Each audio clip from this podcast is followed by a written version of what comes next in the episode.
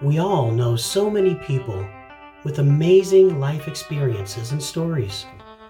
So, why do we spend so much time clicking on articles about celebrities? It's time to change that with regular, amazing people.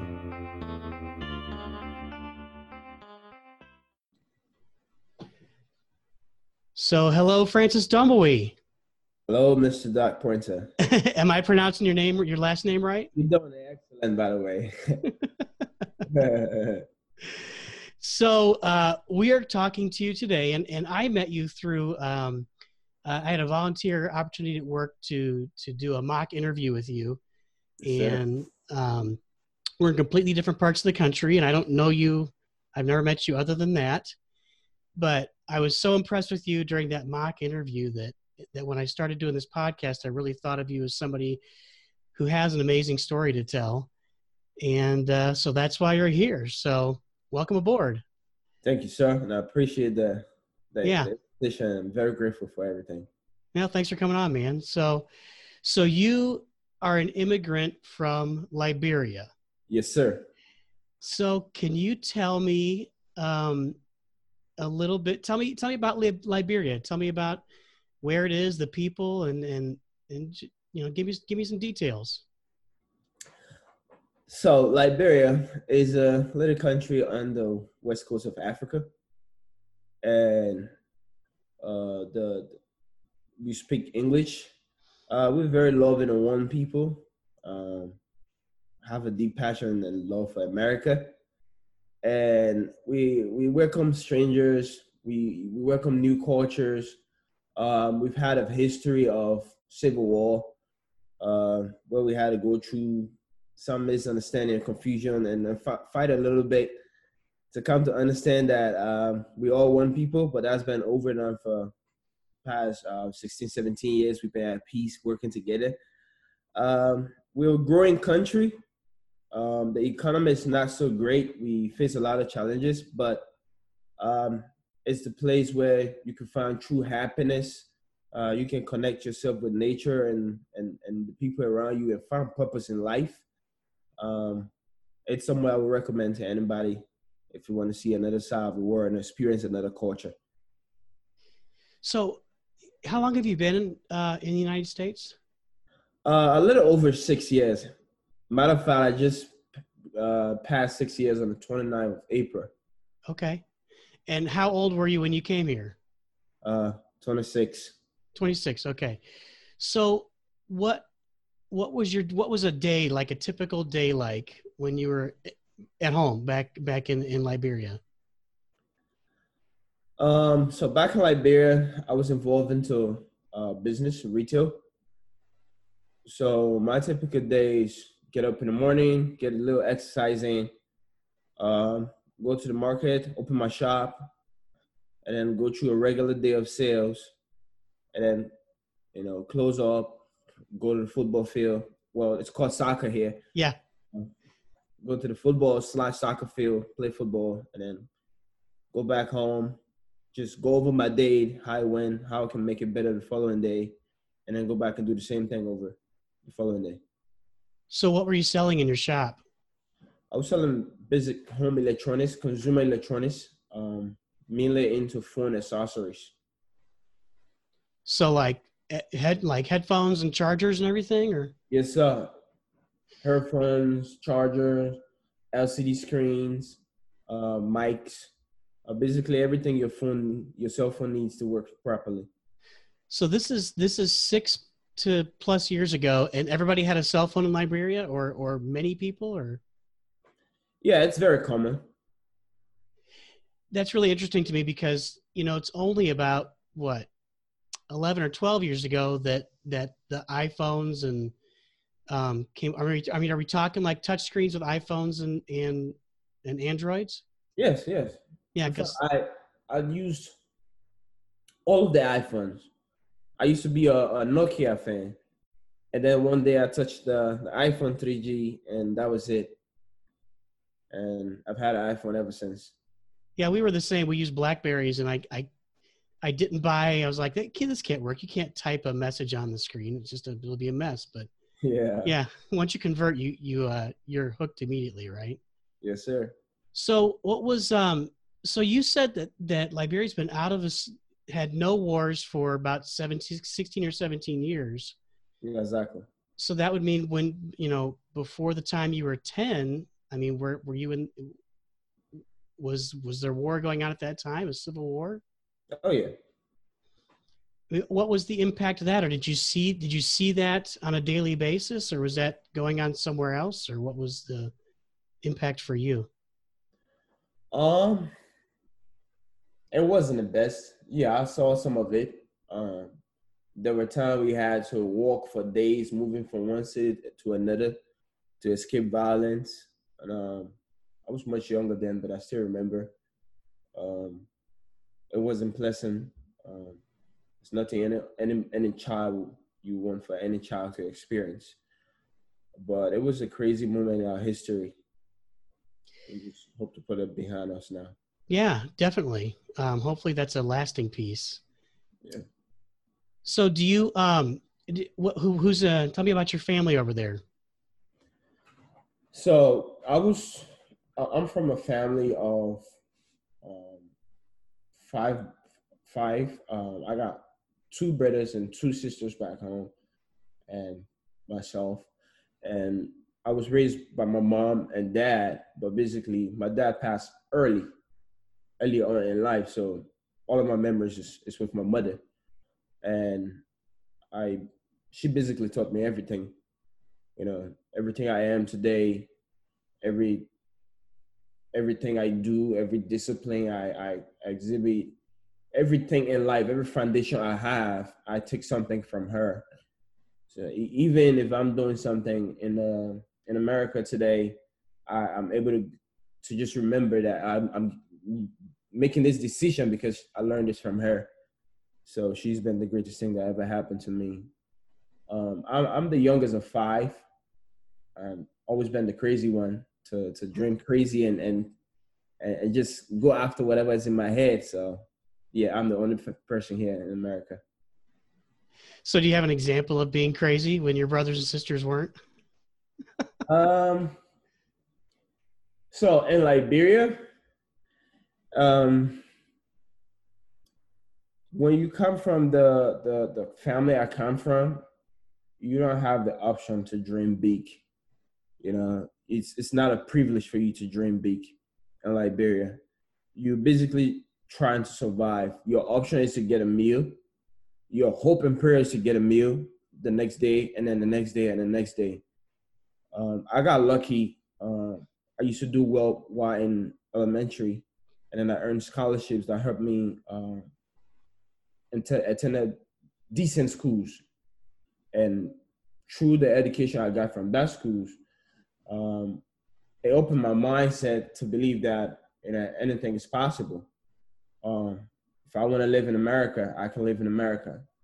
If I want to achieve anything, if I want to build a bigger business, want to get a degree in, in, in IT, everything is possible. I just got to keep working hard and, and pursue it to the best of my abilities. So. so you have to pay for school that's beyond elementary school. Is that is that right?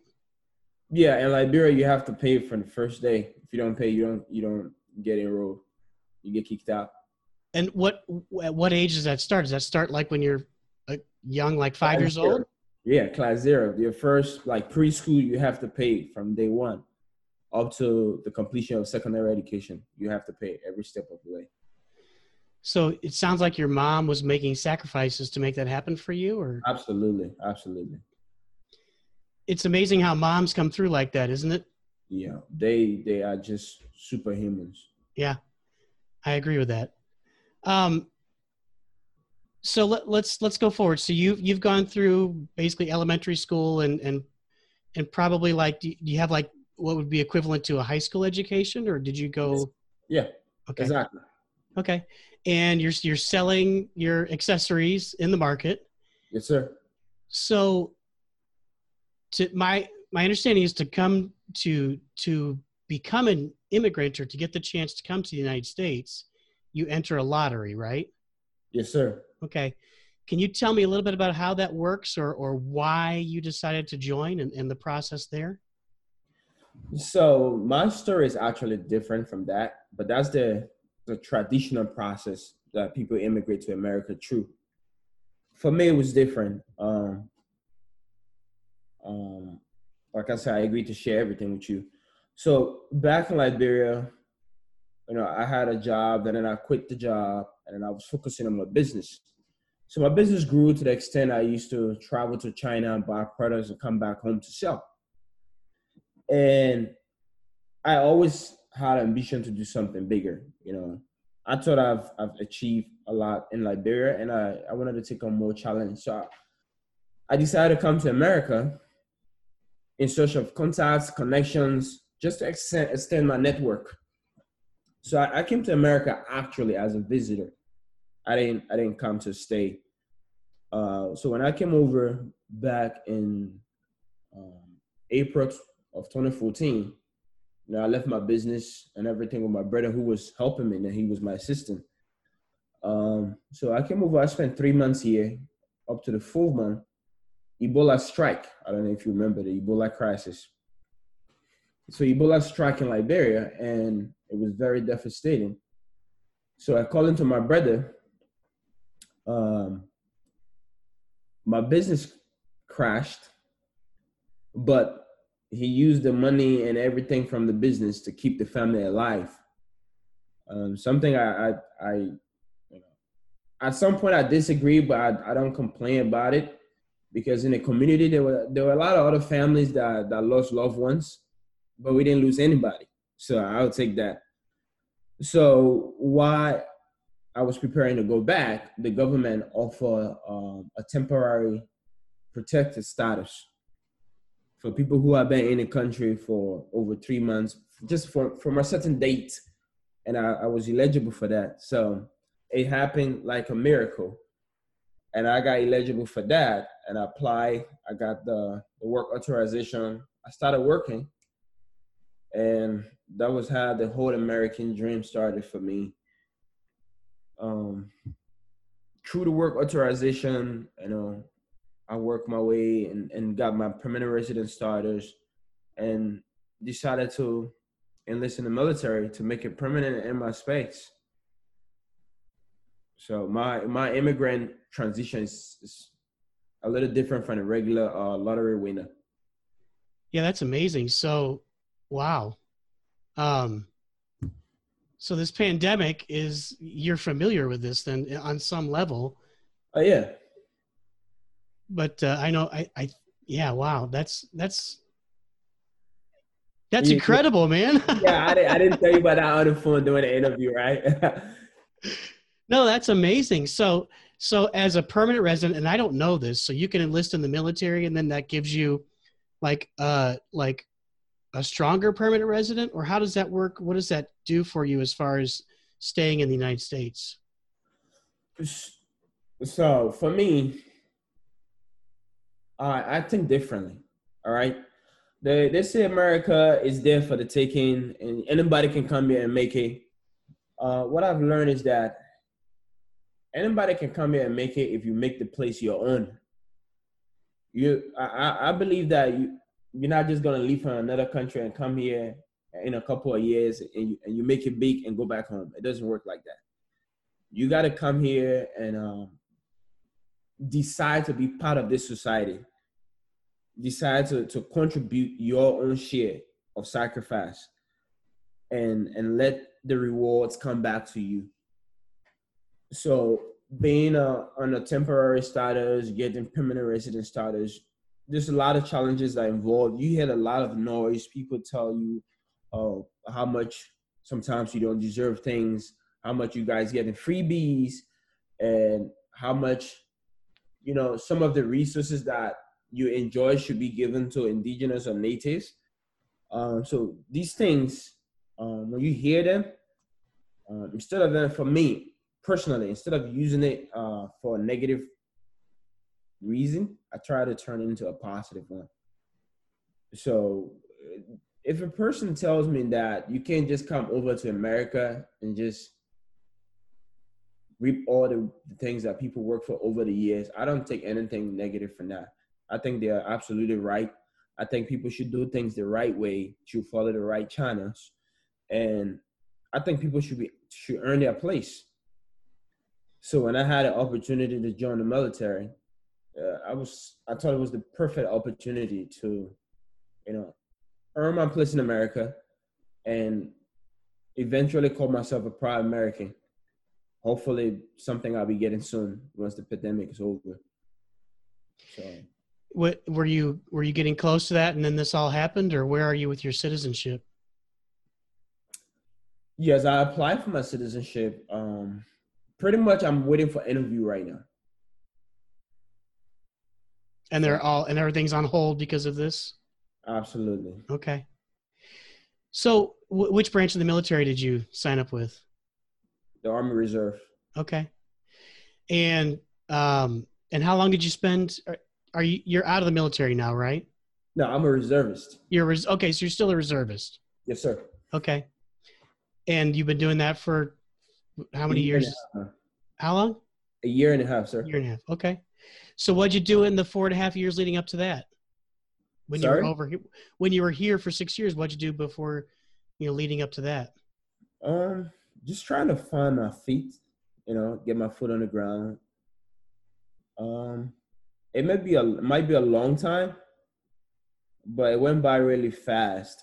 And when you live in America without a immediate family, and you're trying to figure out everything on your own to try and error and other resources you can find, it takes a little bit longer to get things done.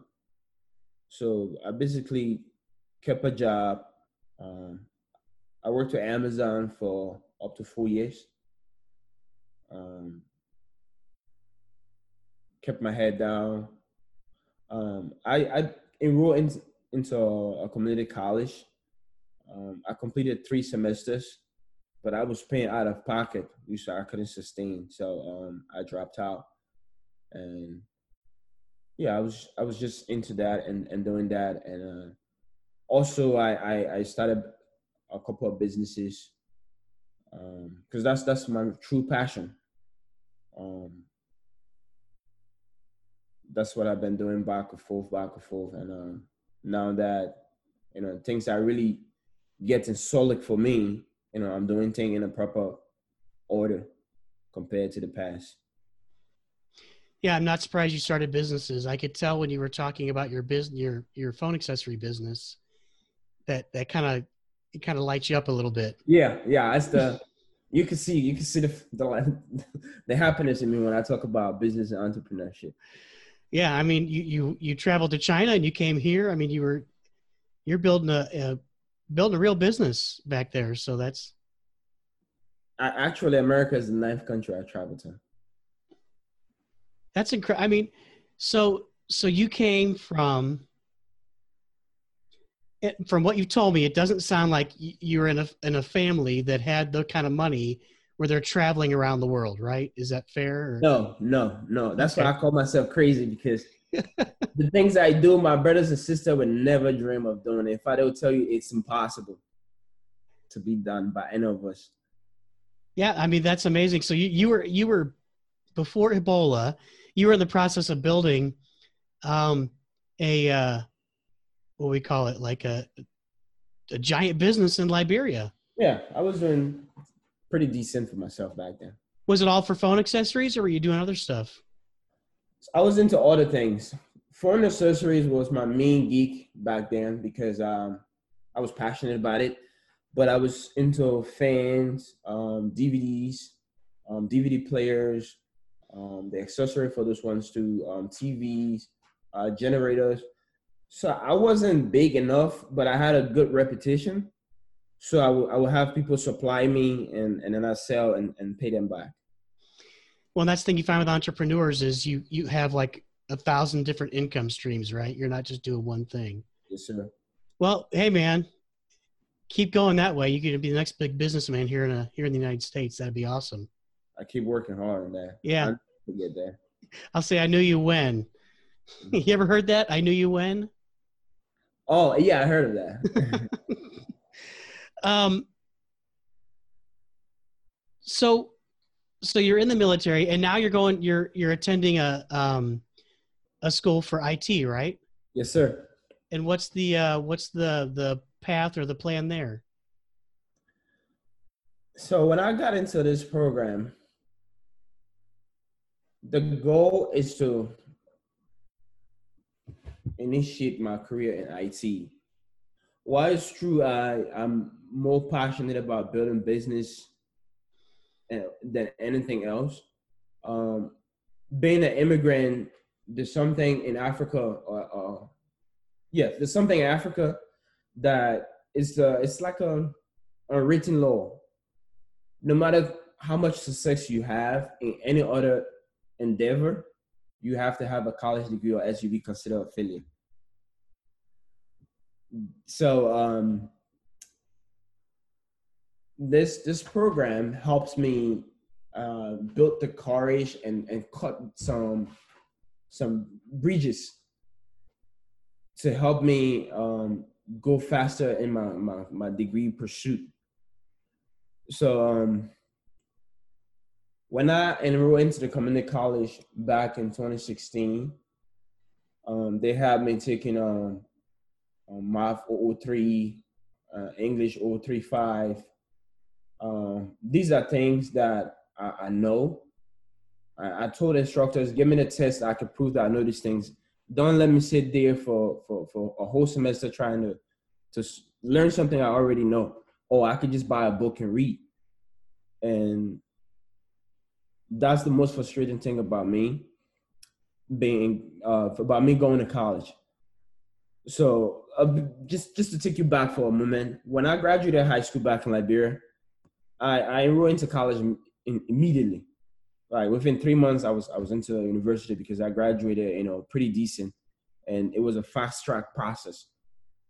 So I took all these courses, but the problem is when you come from another country, uh, a country that is considered terror like Liberia, your credits are not uh, honored here uh, uh, regularly. It has to go through a very rigorous process, which is very frustrating. Sometimes not even worth it. It's just good to go start from scratch. So that's one of that has been one of the frustration for me. But as of now, through the military, I have all these educational benefits. So by taking away the the ITF and the A plus certificates out of the way, I can go I can go start learning things that I'm, i really want to learn. You know, I, I want to get more into the cloud. I want to get more into uh, software engineering because these things gives you the tools and the ability to solve problems. And when I'm sitting in class or when I'm talking about this skill set, the only thing I see is how can I use it to solve problem back home. Back in Liberia, um, there's so much need to be done there. Um, hopefully, I can make something good out of my life.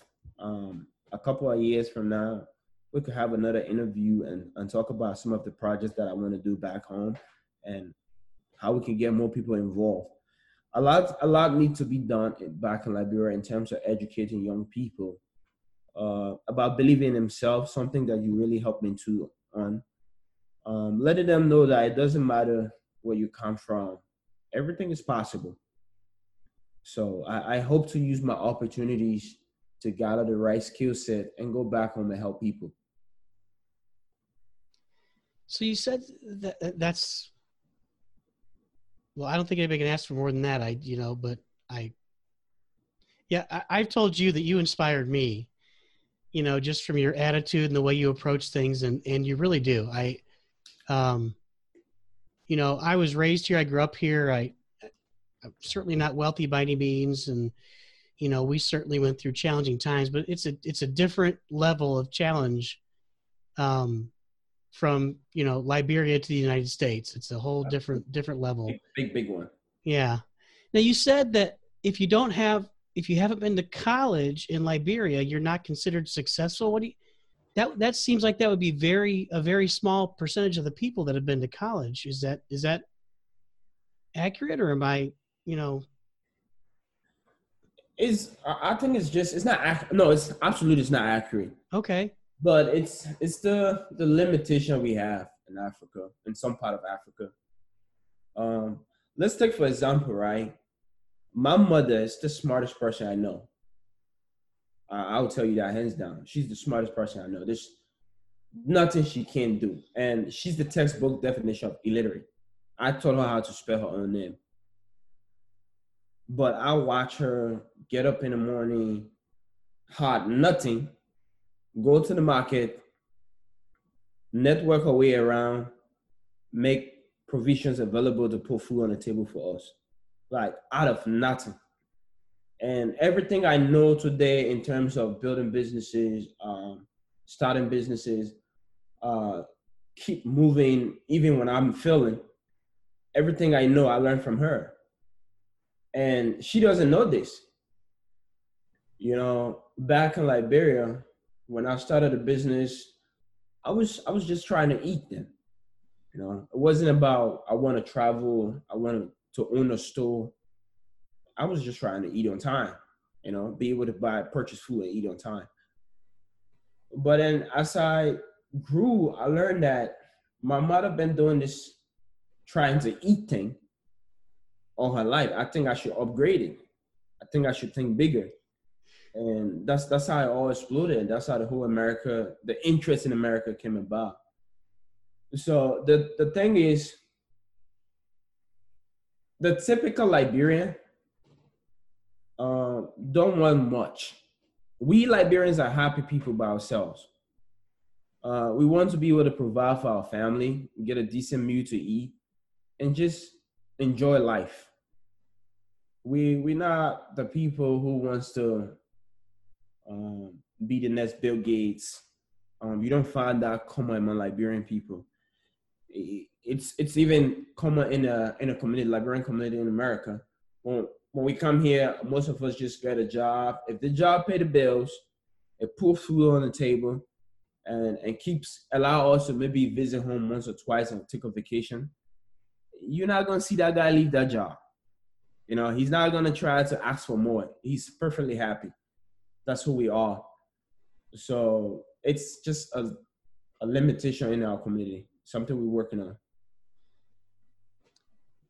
So you got your entrepreneurial spirit from your mother, is what you're saying? Absolutely, one hundred percent. She doesn't know though. Why don't you tell her? I do, but she's been conditioned to believe that the only way you succeed is through a college degree. Okay. That's something that um you know I can't help. You know, back in Liberia, she would be behind me to go back to school. But these guys who had the, the bachelors, the masters, they would come to me every weekend to borrow money. You know, so I would tell, I say, see this guy, he has a master's in finance. But he can't manage his finance. He come to borrow money, and I, I, I charge them interest. I'm like, see the money I'm making from them. It's but it's it's the conditioning. I can't help it. I love her, and I'm just gonna work with whatever she she she she have right now. Yeah. I I'm just you know I I'm just amazed at the difference. You know that's that's just what a great story. What a great thing to take from your from your mother did she have a, a job she was working to, or was it just go to the market and get get food to put on the on the plate, and that was a daily thing? Yeah, she never she never had a job. Um, her job was to to go into the market. We she has the ability to connect with people. She haven't if she haven't met you, she have no problem talking to you and connecting with you. Um, what I saw her do was go to the market, find people who have um, products to sell and don't know how to sell them. And she tell them, I can help you sell it. And she sell it at a markup price and, and, and take the profit and pay the people off. So she built a reputation for herself doing that. And over the time, she built her own business out of that. But she, I, I never seen her say, "Oh, I have a job." No, she created her own jobs. So she was, I mean, she was, like you said, building her own business. She was kind of an independently contracted salesperson. It sounds like. Absolutely. That's awesome. Yeah. and you guys had food on the on the table every night. Yeah, always. Um, it wasn't like you have breakfast, lunch, and dinner. In Liberia, you you guarantee one meal, or at least you think you guarantee one meal. So that's between uh, 5 p.m. to 10 p.m. You guarantee one meal in, in a day. That's what you expect your parents to at least do for you before you can provide for yourself. Um, the rest of the day, yeah, you gotta probably find some fruit, uh, uh, or whatever left over that is. You you can try to manage that, but you guarantee one meal. No breakfast, no lunch, only dinner. You guarantee. So where where was the first? So here you are. You're you're you're living, and this is this is how you're living every day. You have one meal from five to ten, and you may find an apple or or whatever. What what kind of fruit do you have in Liberia? Is it? So we have mango. We have edibles. We have What was that? edibles. I don't know what that is. Um, yeah, they probably call it different here, but E it, it spells E D D E E D D O E S. Okay. Um, in Liberia, it's not like here. You you you have trees um all over the place. I, I see people um in America they don't have backyard garden. In Liberia, almost everybody have a backyard garden. Everybody's growing something. You know, someone say I'm going to buy uh, organic food in America. I smile when I see that because the real organic is from the tree and you wash it and into your mouth. There's no process involved. You know, there's no middleman involved. The real organic is you getting it for yourself. Um, and in Liberia, you can have a, a, a mango tree in your yard, right, on your property. And I could live from, I could, I could be a neighbor from five, ten miles away. But if I'm hungry, I can come to you and ask you, Mr. Puerto, I'm hungry. Can I pick some mango? And you tell me if you can get it, take it. You know, pick it for yourself. We we're that friendly. People are willing to help out each other. When it comes to food, nobody is, is really selfish in Liberia. I, I can say that. It's a big village. It sounds like It is. basically. It is. It is. Just one community. So what was what was the first foreign country you traveled to? Was that China or somewhere else? Um, the first country was Sierra Leone. So Liberia has uh, neighbors called Sierra Leone, Guinea, Ivory Coast. Um, we have Ghana, we have Benin, we have Mali, we have Togo. It's basically uh, West Africa. Sure. So Sierra Leone is our immediate neighbor. It's like 10, 11 hours away, 10, 11 hours drive away. And the good thing is that Liberian currency is a little higher there. So if you if you take maybe a hundred dollars, a hundred US dollars would be um, at the current rate right now would be two maybe twenty thousand Liberian dollars. Well, let me get this right before someone called me out. All right, hypothetically speaking, right? yes. Let's say like 100 US dollar is 10,000 Liberian dollars, right? All right. Uh, that equivalent would be something like 15 or 20,000 Sierra Leonean uh, uh, leons, Sierra Okay. Leone currency. And then it would be even more in the Guinean currency. So that was where the growth started. So when I when I made my first 500 US dollars, um, it was it was a really a lot of money back then, and I remember I met this this guy. He's called Chenna. Best best mentor I ever had. You know, he told me he said, "What did you do with your money?" I was like, "I, I just sell. I buy food to eat. I, I, I buy clothes to wear, and that's it." He said, "All right, if you can come up with 500 USD, I'll be traveling to to Conakry to buy products. I'll take you along so that you can buy at a better price and sell at a better price to grow. So I was like, I already have that in my savings. He's like, really? Like he said, we go in two weeks. Are you ready? Back then, I, I don't have a passport. I don't know what it's like to leave the country. And I told my mom about it. She was obviously afraid, but she supported me on everything I do. So she said, if you think it's safe and you can do it, do it. And in two weeks, I was able to process my passport. No, I didn't got a, I didn't get a passport back then. So in, in West Africa, you could travel on something called laissez passer. Okay. So we have um, a, a, a community called ECOWAS, Economic Community of West African States. So I, I applied for an expedited passport. I didn't get it, but they gave me a laissez passer, what I could use to travel. It's like a travel document.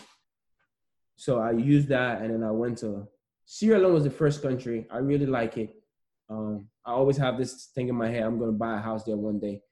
Um, and then Guinea was the next country, and then Mali, and then um, some other countries I, I, I transited. One of my favorite is also Nigeria. And and so because your currency was worth more in those countries, yeah, you could not only buy it wholesale, you could buy it wholesale and it was cheaper, then bring Yeah. it back to Liberia and sell it and make a profit. absolutely. Well, you so how old were you when you were doing this? Um, I was 19. Okay, So you're I, a I kid. got, I got out of high school at 18. Before I got out of high school, I was already, you know, I already had a business, but I, I never had the the mindset of growing. I was just trying to eat, and I met these guys who changed, you know, t- said the right things to me, and I decided to follow them. At 19 was the first time I traveled, and ever since I never stopped. Well, I mean, and you had to listen to them too. You had to follow their advice. So it's it's like you said that what was his name that was your your the best Chenna. one Chenna. Chenna.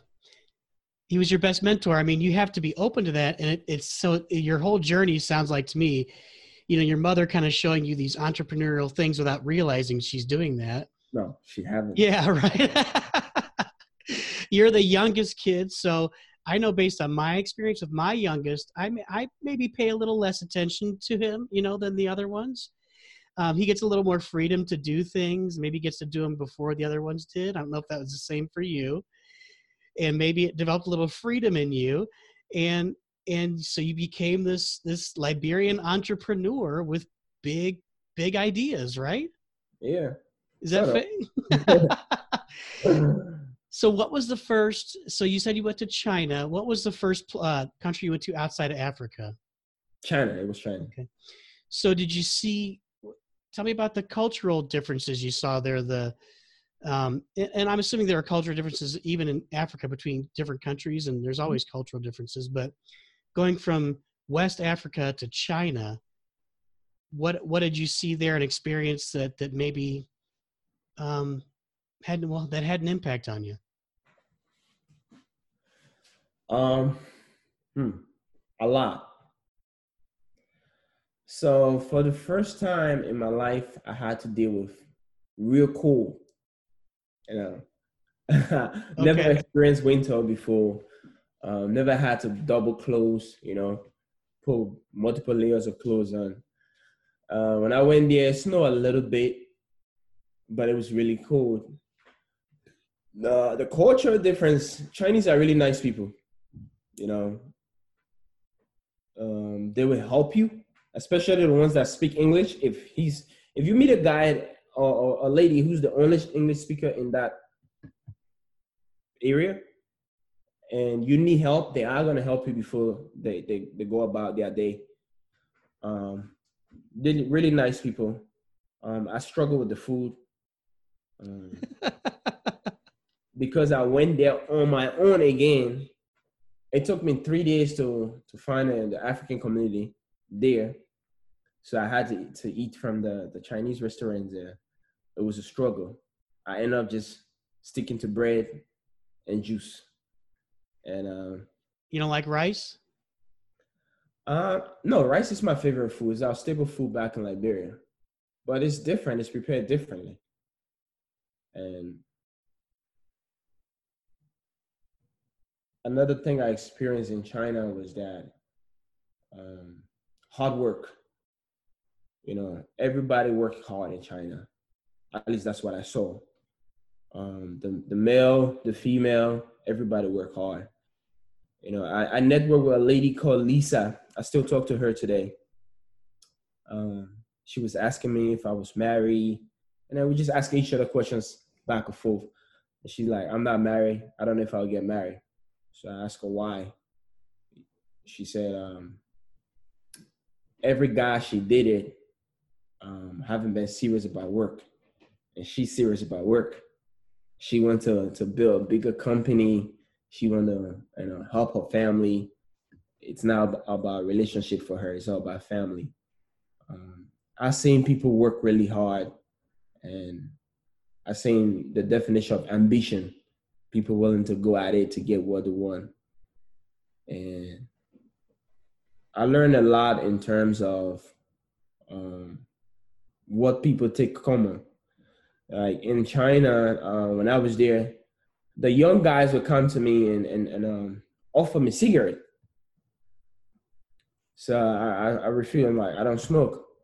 So they they were being persistent, like they're doing me a favor.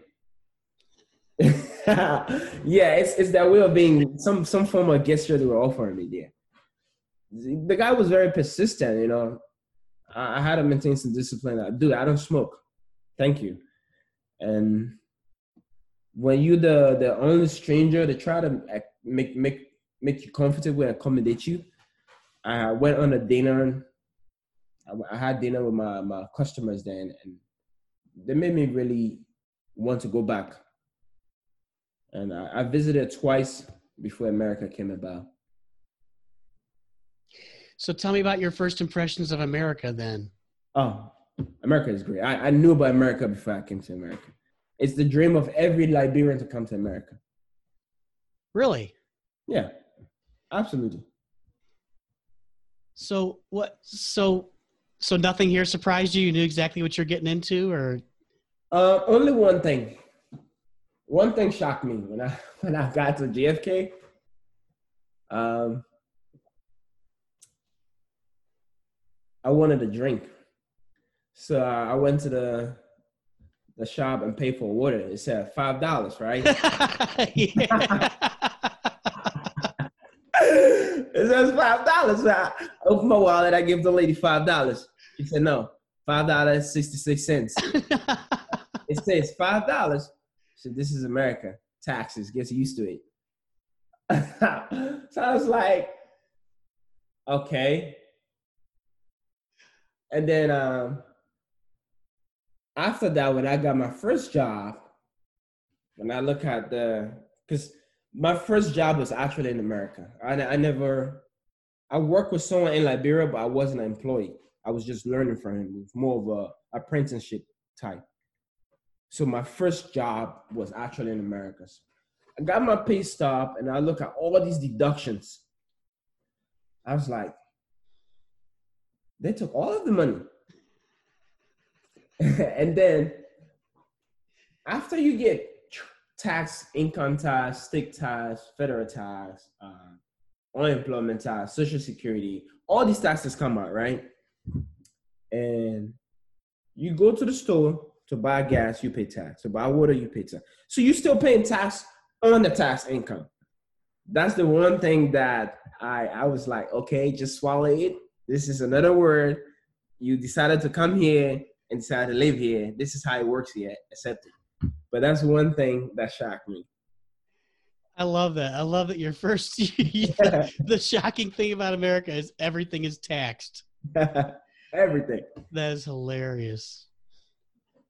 Oh man, what a, what a great story. So so what? So you're in school now. Yes, sir. And are you running any businesses on the side there? Yes, sir. I have to. What are you doing? So right now I run a website, uh, an online store. Uh, it's called thegadgetline.com. Okay, let's pitch that. Thegadgetline.com. Yes, sir. Okay. So um, my my niche right now is baby products, and I have um, plans to go into to, to electronics. I have plans to go into uh, pet. Um, but right now, I've I've tested a lot of these things. I, I have a pet website. I, I have a baby website. Um, the baby niche been picking up really well. Um, I've had my best month so far. Uh, I, I did up to um, five thousand three hundred and something Great. dollars in sales for April. Um, hopefully, if I work harder, I'm, I'm looking to double that in May. And that's on thegadgetline.com. yes, sir. Are you shipping all your own stuff or how do you do that? So I'm I'm into a business model called um, drop shipping. So as as you know, we we get everything from China. Um, I get products. So I, I go through a product research. Um, I find out what I think is going to sell. Um, it's a really frustrating process, but you have to go through it in order to save money. So you find out what is I think is going to sell and then I use social media, preferably Facebook, to drive traffic to my website. So maybe you've been strolling on Facebook and you saw some some gadget on your feed, and with a video and, and a music playing in the background telling you to click this link and buy now. Yeah, that's something like that. that's basically what I do. Oh, that makes everybody so happy to see ads on their Facebook, right? Yeah. That's great. So, okay. So, the last thing I, I really wanted to ask you so, a, as you're going through it and you're so you're going to school so you can get your degree so you, so your mom can be impressed right yeah that's basically that's and and you're running your businesses on the side which is it, it sound I, if i had to peg you i'd imagine that's going to be your life. You know you're going to be running businesses. It is it is. hands down. yeah you'll be an entrepreneur. And and man I, I wish you luck and we'll, we'll put your website up here for whoever watches this. Go to thegadgetline.com yes sir. Um so you mentioned that you want to, when you do get to a level of success you want to give back to the, the country you came from. Uh-huh what what do you want to do there? What do you want to contribute to uh, to liberia to to make it to make it better? So i have i have a lot of thoughts right?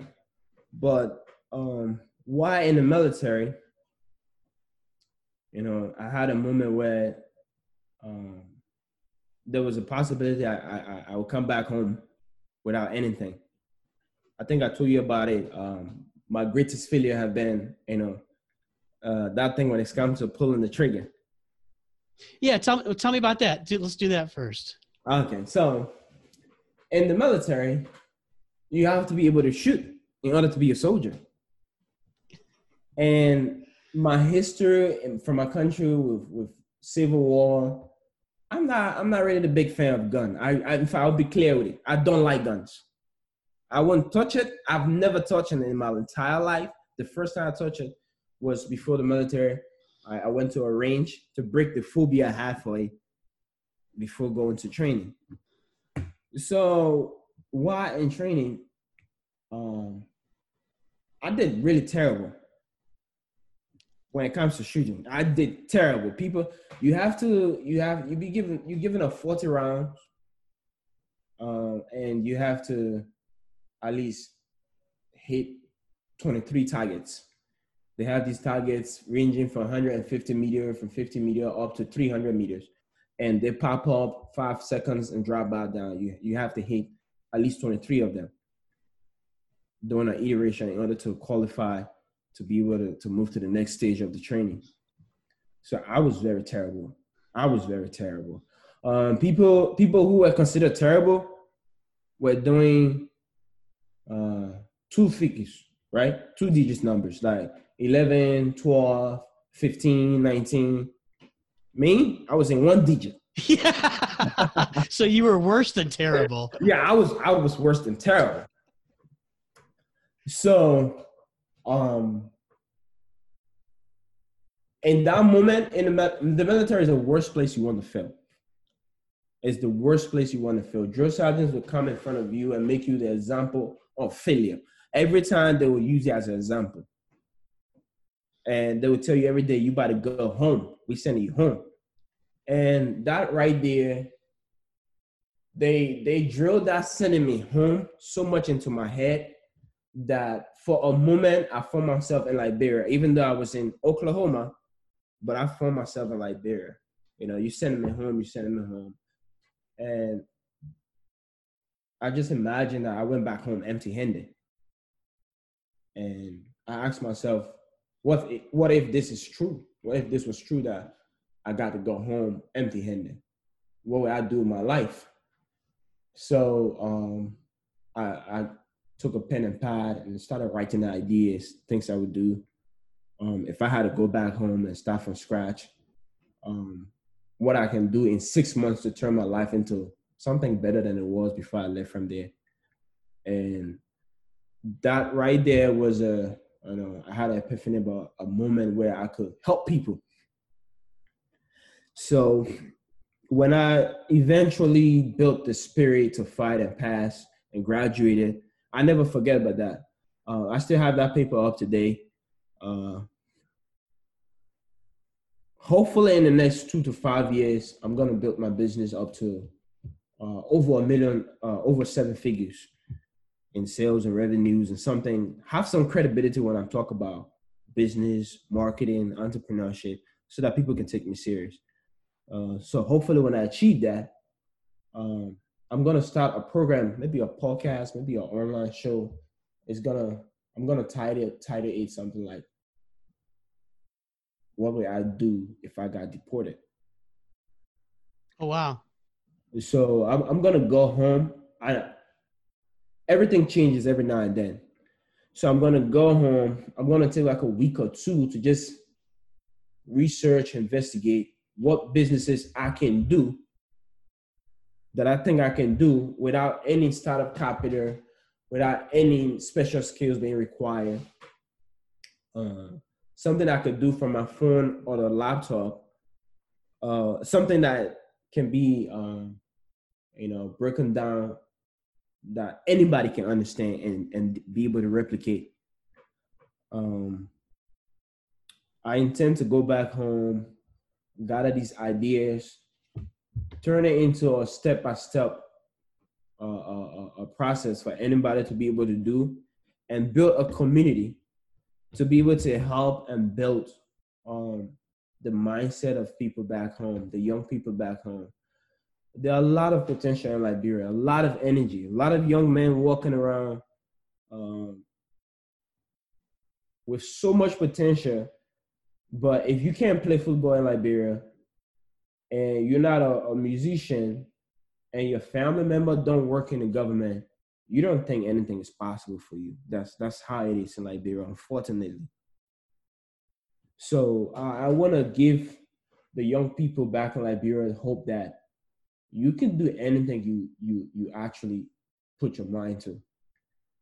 And when I build this community, I'm not just gonna put put out videos telling them what to do and how to do it, but I'm, I'm gonna do the best I can to provide resources to help them along the way and make sure that they are successful. And, and I have plans to even invest my own personal finances uh, to come over here, like buy buy used computers and take them back home. Um, help people get better. Just just imagine a 19 years old me. I didn't know much then. I didn't know anything. But I was just tired of being hungry and, and not eating on time. Because I went to a decent school. I went to a decent high school where I saw uh, kids got drop off in decent cars. And they they they brought lunches to school. They took the even though they brought lunch, they also brought lunch money. These things I never had. So those was the reason that I got into business and trying to to make my own dollar. So I got lucky because of that situation, those circumstances. I got lucky. Other kids don't have that that opportunity to go to an expensive school to see that um, you you can actually have three meals a day or four meals a day. You can actually have a, a lunch and a lunch money. Other kids don't have that that, that privilege. So I intend to build this community. Um, I intend to hopefully have people like you, invite people like you come on and, and, and help with the mindset and, and self-belief, self-esteem. Um, just whatever you can contribute. Um, my goal is to at least 5,000 entrepreneurs back home. I want to mentor them. Uh, I want to, if I, will put my own money into making sure that um, each and every one of them will be able to um, create their own daily bread to provide for themselves, to feed themselves and their family. Um, it's it's far. I'm looking at ten years from now. It could be shorter than that, but I am gonna do it. It's something I committed my life to. Um, hopefully, you keep me in your prayers that I don't give up. Man, that's awesome. I, I, I got nothing to add to that. That's that, what an incredible goal. That would be astonishing, right? It is. It is. Well, do you have anything else to add? Tell me, uh, you know, is, is, there anything about about life or your journey and we can we can close on this but anything that that you found that you can share with the rest of us that maybe can help us get through a day? Um yeah. So i've had some some trying times that i consider learning times. My first year in america was very challenging without family losing everything that i worked for back home. Um I, I was very devastated but I somehow found a way to find a positive. Um, thanks to my mom. At some point, I considered going back home, even though I had not much to go back to. I was like, I can't take it. I, I want to go back home. And then my mom would say, "You're not coming back." There are people who want documents in America and don't have it, and you went there. The government gave it to you for free. You're gonna stay. And I found a way to stay through the good words of my mom and the one thing I see my life is it's not about me. Um, yeah, I'm I'm 31 years old. I don't have a kid yet, but all of my brothers and sisters have kids, two, three. Um, their parents doesn't give them any hope of a better future. They're just gonna go through the recycle, the same cycle our parents went through. So um, I see myself as that one hope, that that one link to possibility in the family.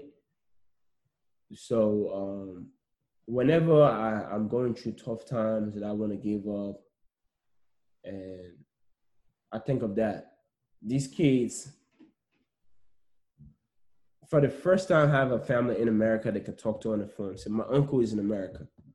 It's a big thing in Liberia if you have a family member in America. And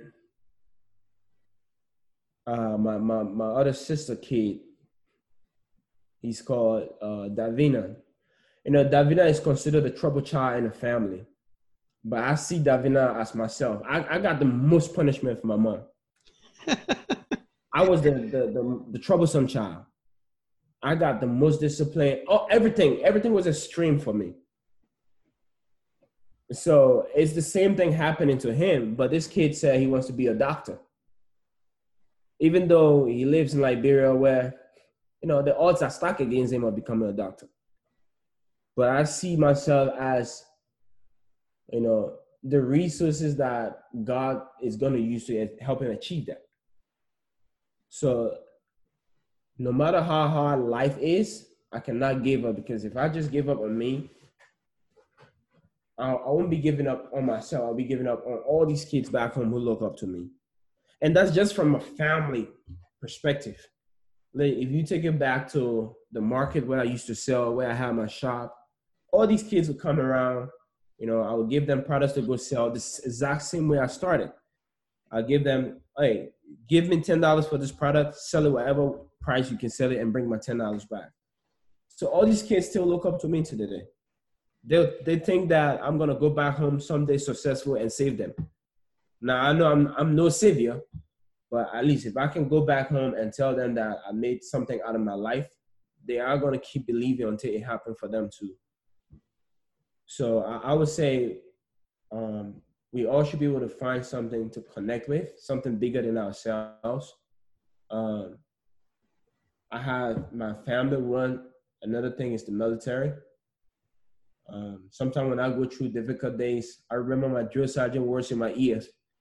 You're gonna fail. You're gonna fail. Are you a failure? And I remember those words, and I just get up and start moving. And, um, so try. I would say try to connect to something bigger than yourself, and and you mainly try to connect to something spiritual. Now, I, I was raised in a Christian faith. You know, I, I believe in God. You know, I started as I grew. I started reading a lot of books. One of the books that um,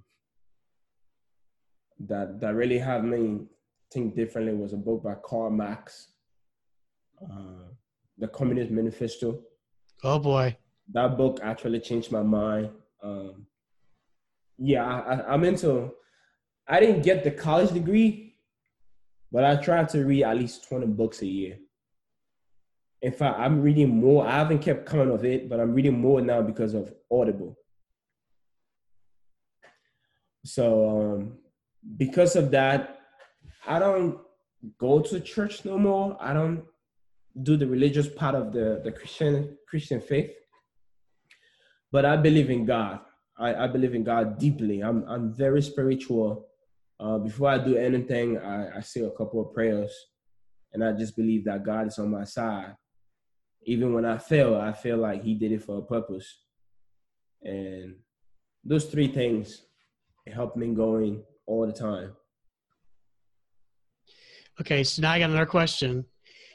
What what is it about the Communist Manifesto that appealed to you? What did it what did it what did it say to you? it just blow your mind, blows your mind. You you see things differently, you know. When I read it the first time, I was in Liberia. Um, a, a friend of mine here recommended it to me. Go on YouTube, there's a book there, and read it, and listen to it. So intellectually, I wasn't mature then, so I didn't really comprehend um, to details what was in the book. So when I came over here, um, I was working at the warehouse at Amazon, you know, at Amazon warehouse, and I read the book one more time, and then you see how you pretty much living the life that someone wrote down decades ago for you. You know, they're gonna have you in a warehouse you're to be micromanaged. It's to be military style. You're to be paid just enough to keep working. And, and this is why I, I will always have a business. I will always have a business, though.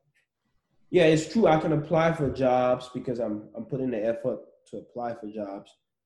But my experience in in in the, the corporate in, industry is that somebody has to be happy before you get promoted. Somebody have to feel like before you get promoted. It's not 100% down to your merits and qualification. You know, I work at Amazon. I really worked hard back then. And I did everything I could. I wanted to get promoted. I'm, I'm a person, I have to feel like I'm growing. Yeah, I don't know what it says. ADD or OD, OCD or whatever the, the term used in America. I have to feel growth every time. If I don't feel that, I'll feel I don't belong there. So I work really hard at Amazon and I sat three interviews for a supervisor position and I filled all three of them. And I went to the, the, the senior operation managers and asked her, how can I get promoted? I failed three interviews. And she told me, take this class, take responsibility, take the initiative, do these things like this. I take everything to the letter, like she said. And then I saw the next interview, I passed the interview. And they told me that um, there was no slot available. So I had to be on the bench for 90 days. I did. I was on the bench for 90 days and I had another interview. I failed. So this was the fifth interview, right? Of the same style interview, similar questions. So I went back to her and she said, go take an Excel class because Amazon offer these programs to help their employees get better. So I took the Excel class and then I had a sixth interview, same style interview, almost same thing over and over, right? It's not that different. And I had my sixth interview. I thought it was the best I've ever been in terms of articulating my experience and answering the questions the way in which they were asked. And the interviewer wrote a feedback for me that it was shocking. He said that I, I over rehearsed my answer. I was too prepared for the interview. I wasn't natural. I didn't flow naturally. And I said, I've done it six times. What do you expect? yeah, I'm not dumb, you know. If I've done it over and over, it's just gonna come to me easy. And so I, I was stripped. I went back to the senior operation manager. I, I, was, I was like, be, be honest with me. What's going on here? She's like, some people just don't like the way you carry yourself. You you speak your mind. Sometimes in a corporate environment, um, you you don't have to say what you think. So I was like, I know you guys are the bosses, but we are the one driving the numbers up. If you're the boss and you're doing something that is counterproductive to the process, shouldn't I say something to help you know things go on better? Should I let us damage everything before someone say something? And she was like, I'll be honest with you, that's the only reason. But I would advise you apply to a different building so that I would give my recommendation for you and, and you could get a promotion. So I was like, okay, thank you. Uh, and that was the last day. When I left that day, I went home. I, I registered LLC that very day. And ever since, uh, I've been working to make that LLC work. So that taught me the fact that someone has to be happy for you to get promoted. It's not totally down to your growth, uh, your your your contribution. Someone has to be happy. And because of that, I want to be able to control my my my growth as a person. Let it be down to how much I put in. That that's something I I, I. I, know you don't expect to hear this from a man who who you interview for a job. but to be honest, it, my goal in America is to build a business. That's that's what I'm really happy when I'm doing. Even if I'm making four dollars an hour, why doing that, I feel like I'm actually contributing myself as a person. I'm pulling myself out. So yeah, I take I do jobs. That's why the military is perfect for me because to give you your instructions, you have your orders, you go and do it. And yeah, people will boss you around, but as long as you do your job, nobody have time for you. You know, they treat everybody equal with respect. It doesn't matter where you come from, race, color, sexual orientation. They treat everybody equal. So I, I fit in the military really well. Well, man, Francis, I think uh, I've taken so much for what you said today. I this has been a this has been fascinating. I mean, what? Yeah, what great stories! What a what a great life, and you're going to be successful. Clearly, I mean, it's it's your goal, and and you're a guy who achieves your goals. So, um, I appreciate your time today. Thanks for coming on and joining. Thank you, sir. Yeah, And I, and I hope we, we, we, we be back here a couple of years from now when we have the numbers to show. It's a date, man. Let's do it. Yeah, by the grace of God. All right. Well, uh, Francis Domwe, thanks for joining today. And uh, I look forward to talking to you down the road and seeing your success as you go. Okay. Thank you, sir. All right. Thank you. I'll stay in touch whenever I have questions and need help. And whenever you can to, whenever you, whenever it's possible, um, you can reach out to me. Um, I have an intermediate skill level when it comes to Facebook ads, advertising, match, match, uh, matching the right offer with the right audience. Um, I'm growing in that space. I'm developing my skills. Um, whatever you you have a uh, maybe you work with a nonprofit and uh, you you have a message to send across. You you want to communicate with people. Um, yeah, I, I can help you communicate, reach a message out to the right people, and just to improve my skills. Whenever you want to, you have anything, such a thing, um, I'll, I'll, always be available to to help out. That's great, man. Thank you very much. welcome, sir. All right. We'll talk to you soon, okay? You too, sir. All right, Francis. Thanks. Bye.